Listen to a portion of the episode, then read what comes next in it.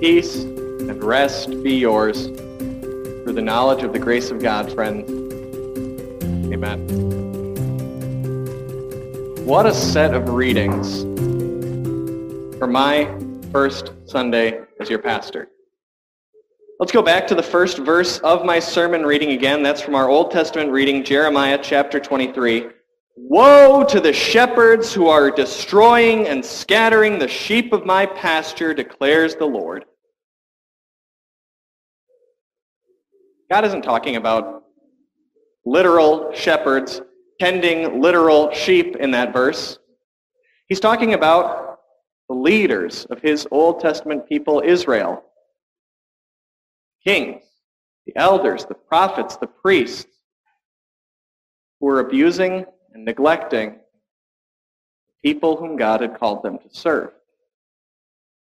Jeremiah chapter twenty-three, which comes coincidentally just before Jeremiah chapter, or Jeremiah chapter twenty-two, which comes just before Jeremiah twenty-three, makes that clear for us. You go back to the beginning of that chapter and you have God calling his prophet Jeremiah to preach an angry message to those leaders. Jeremiah chapter twenty-two from verse one, God says to Jeremiah, "Go down to the palace of the king of Judah and proclaim this message there. Hear the word of the Lord to you, king of Judah, you who sit on David's throne and your officials. I swear by myself that this palace will become ruin." And now in this morning's reading, Jeremiah chapter twenty-three, God has his prophet continuing to speak against, to prophesy against these leaders who were abusing, neglecting his people. And the picture that's used throughout these verses, that picture of God's people and their leaders as a flock being cared for by shepherds, it's so clear, it's so helpful that today we actually use the word shepherd as the title for leaders of God's people. That's what pastor means, shepherd. Right? You hear the word pastor, you hear it's related to the word pasture, where a shepherd feeds the flock. It comes from the Latin. Pastor was just the word in Latin for shepherd. And if you go to Spanish, in fact, which today comes pretty much directly from Latin, there's only one word for pastor or shepherd. It's pastor. Maybe that was a little bit too uh, too deep of a dive into word history, etymology, that kind of thing for you on a Sunday morning, but I figure my first Sunday here as your pastor, it's only fair for me to get to tell you a little bit about myself, and something that's going to come out in today's message is that I love language, words, etymologies, this kind of stuff I just can't get enough of. When I was in high school, I took a year of German, two years of Latin, three years of Spanish. Then in college, I took four more years of Spanish, six months of which I spent studying abroad, learning Spanish. I took four years of Greek also, took two years of Hebrew, and then when I got to seminary, man, I just loved it. I got to take four more years of Hebrew, Greek, and Spanish to prepare to be your pastor. Loved it. Love language. I love words. Let me tell you this morning, as we continue getting into this text, about two Hebrew words, very interesting words that show up in this text here, this message to those wicked and lazy pastors of God's people. The first one, actually two words, a phrase here. I'm going to ask you, if you're feeling brave this morning, repeat this Hebrew phrase after me. I'll say it first, and then I'll ask you to repeat it. Na'um Adonai. Anybody feeling brave? Say that along with me. Na'um Adonai. Let me show you where that shows up in our text here this morning. It's four times in our text. It's verse one, two, four, and five. You get this Hebrew phrase, Na'um Adonai. Every time you see the words, declares the Lord, in your bulletins there, that's Na'um Adonai. Na'um means a, uh, a declaration or a statement. Adonai is an Old Testament name for God. So, literally, this phrase, Na'um Adonai, which we translate there, declares the Lord, it means something like, here is a statement from God. What is it that God is declaring, stating for us here? Back to where we started, verse one, Woe to the shepherds who are destroying and scattering the sheep of my pasture, declares the Lord, Na'um Adonai. Go to verse two. Because you have scattered my flock and driven them away and have not bestowed care on them, I will bestow punishment on you for the evil you have done, declares the Lord. There's Na'um Adonai again. Now there in verse two, again, as someone who loves words, loves language, that kind of thing, uh, there's something really funny in that otherwise terrifying message from God to those pastors. It's the second Hebrew word that I want to share with you today. Again, feeling brave, repeat this one after me. Just one word this time. Pakad. Say that one with me. Pakad. Let me show you where we find that in verse two. Two times in verse two, you read the English there, it says, God says, you have not bestowed care on my flock, so I will bestow punishment on you. That word there, bestow, gets used twice because the N I V translators into English are trying to show that the same Hebrew word is behind both of those phrases. God's making a pun here. Let me try and translate it another way for you so that maybe you get sort of what God is doing there. He's saying to his, his leaders of Israel, his shepherds, his pastors, because you didn't take care of my people, I'm going to take care of you. That's what pakad means, to take care of someone, to check in on them, to see how they're doing, to see what it is that they need, to ask them, look, is there anything I can do for you? Is there any way that I can help you? What needs do you have that aren't being met right now? If you wanted to sum up that Hebrew word pakad in just one word in English, I think a good one would probably be visit. As long as you understand with that, there's this kind of connotation that this is a careful, a loving visit. Checking up on someone, making sure that they're okay, making sure that they're doing well, making sure that they have what they need. This is what God says his Old Testament leaders were failing to do. They were not pakading, visiting, checking in on, making sure that his people were taken care of. We go back to chapter twenty-two, and it makes clear for us exactly what they were doing instead. The kings of Israel, chapter twenty-two, verse thirteen, were enslaving their fellow Israelites, using them as slave labor to build up massive palaces for themselves at no cost to themselves. twenty-two, verse seventeen, the nobles of the land, the prophets, the priests, the elders, the other rulers, they were taking innocent people into court and extorting them, extorting bribes from them. These leaders of Israel were using their position, their office, to enrich themselves, to profit themselves. These kings were building up these massive palaces for themselves, just the way they wanted them, at the expense of God's people.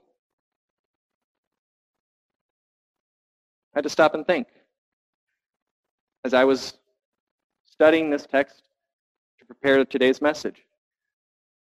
I had to stop and think about what it was that those Old Testament kings of Israel were doing to his people. I'm here as your Mission Restart pastor. That means I'm here to do, first, to take care of you, to visit, pakad you, but also to make changes, to restart. And as I considered this text, as I thought about what it was that those Old Testament kings of Israel were doing, I had to ask myself, what's the motivation behind any change I want to make? Is it a change that's meant to serve you? Is it a change that's meant to serve the people that we want to bring into our church? Or am I coming in here trying to build a palace for myself? I faced the same temptation that those Old Testament kings of Israel faced because I'm a sinner. We're all sinners. We all face this same temptation. We're all tempted to make our church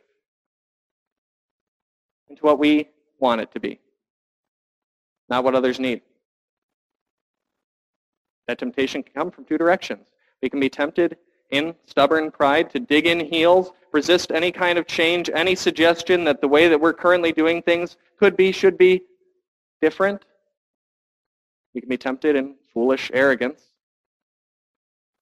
to come in and think that we know better than everyone else, that we have the solutions, that our ideas, I'll say it, my ideas are the best, the way to go. And as we move forward with our mission here, I'm praying to God every day that he give me wisdom to combat those temptations. We all need to do that. Because what God promises here is that a church that someone builds that's self-serving, a church that someone builds that's meant just to reflect their ego, their preferences, themselves, without thought to the needs of others, what does God say to those Old Testament kings of Israel about their palace? I swear by myself that this palace will become a ruin, says God. An empty shell.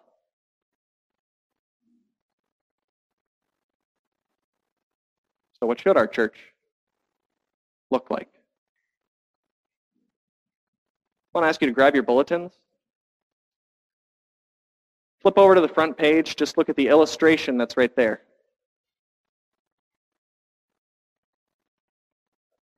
That picture on the cover there, countryside scene kind of thing, is an illustration of the later verses of our reading. You go to our reading, Jeremiah chapter twenty-three, four, God says this, after he has made a ruin of those palaces that the kings of Israel had set up, he says, I will place shepherds over my people who will tend them. They will no longer be afraid or terrified, nor will any be missing, declares the Lord. Both of those Hebrew words we've been talking about show up here in verse four. Pakad, visit. It's a little harder to see this time because the N I V translators used a different word. But the word behind the phrase, none will be missing, is pakad. God is saying here, I'm going to give new shepherds, new pastors to my people who will, pakad, who will visit them, who will check in on them, who will make sure that they are cared for, so that none will be missing, so that all will be gathered together, my house. How does he end that beautiful, beautiful promise? It's that phrase again, Na'um Adonai. Here is a statement from God. Again, looking at that cover picture there, you've got two figures holding staffs, right? These are pastors, teachers in the church, and they're guiding everyone into the shade, the restful place underneath that tree in the middle of the picture. That tree is referenced for us in verse five of our reading. The days are coming, declares the Lord, when I will raise up for David a righteous branch. The tree there in the picture is the branch that God raised up for David, Jesus, our Savior. This picture illustrates for us what God intends our church, any church, to be. This is not going to be a place where I send you home every week with a to-do list for Jesus. This is definitely not going to be a place where I send you home every week with a to-do list for Pastor Walsh. This is what God declares his church, this place and everywhere where his name is proclaimed, is going to be. God declares quiet visits, restful pastures. God declares this is a place where your soul is going to be fed. This is a place where you're going to be reminded what the grace of God, for which we named our congregation, is. Jesus Christ. He is the grace of God. He is God's loving gift to us. Jesus Christ, the Son of God, eternal King who came down to earth, not so that we would build him beautiful palaces just the way that he wanted them. He's a king who came to earth to die for you. The king who came to earth and told his disciples, I didn't come here to be served, but to serve, to give my life for you. That's the grace of God.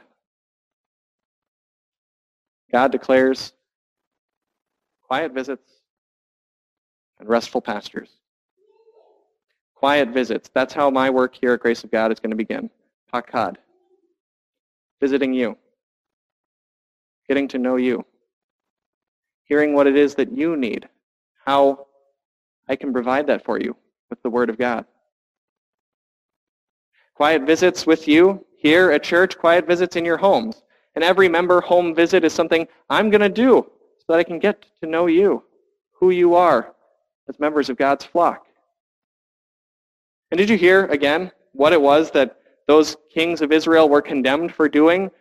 Because you didn't visit my people, I'm going to visit you, says God, right? I've got to visit you. I don't want God visiting me like that. And I look forward to those visits.